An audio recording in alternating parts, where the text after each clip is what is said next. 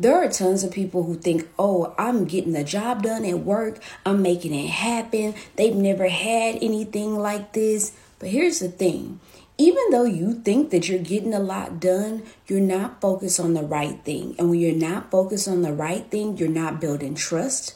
You're not building relationships. You're not prioritizing what the business is prioritizing. And guess what? With all that hard work, you'll still be laid off. With all that hard work, you'll still not be promoted. Coming in early and leaving late will not get you anywhere if you're not investing in the right place.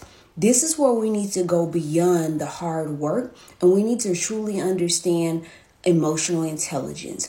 We need to understand how EQ plays out.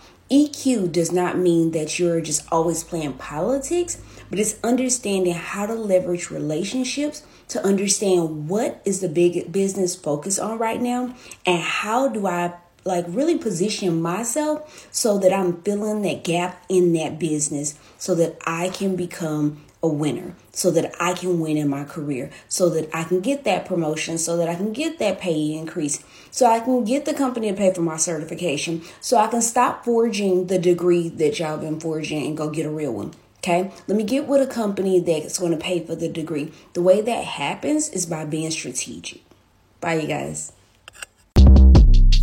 Short Cast Club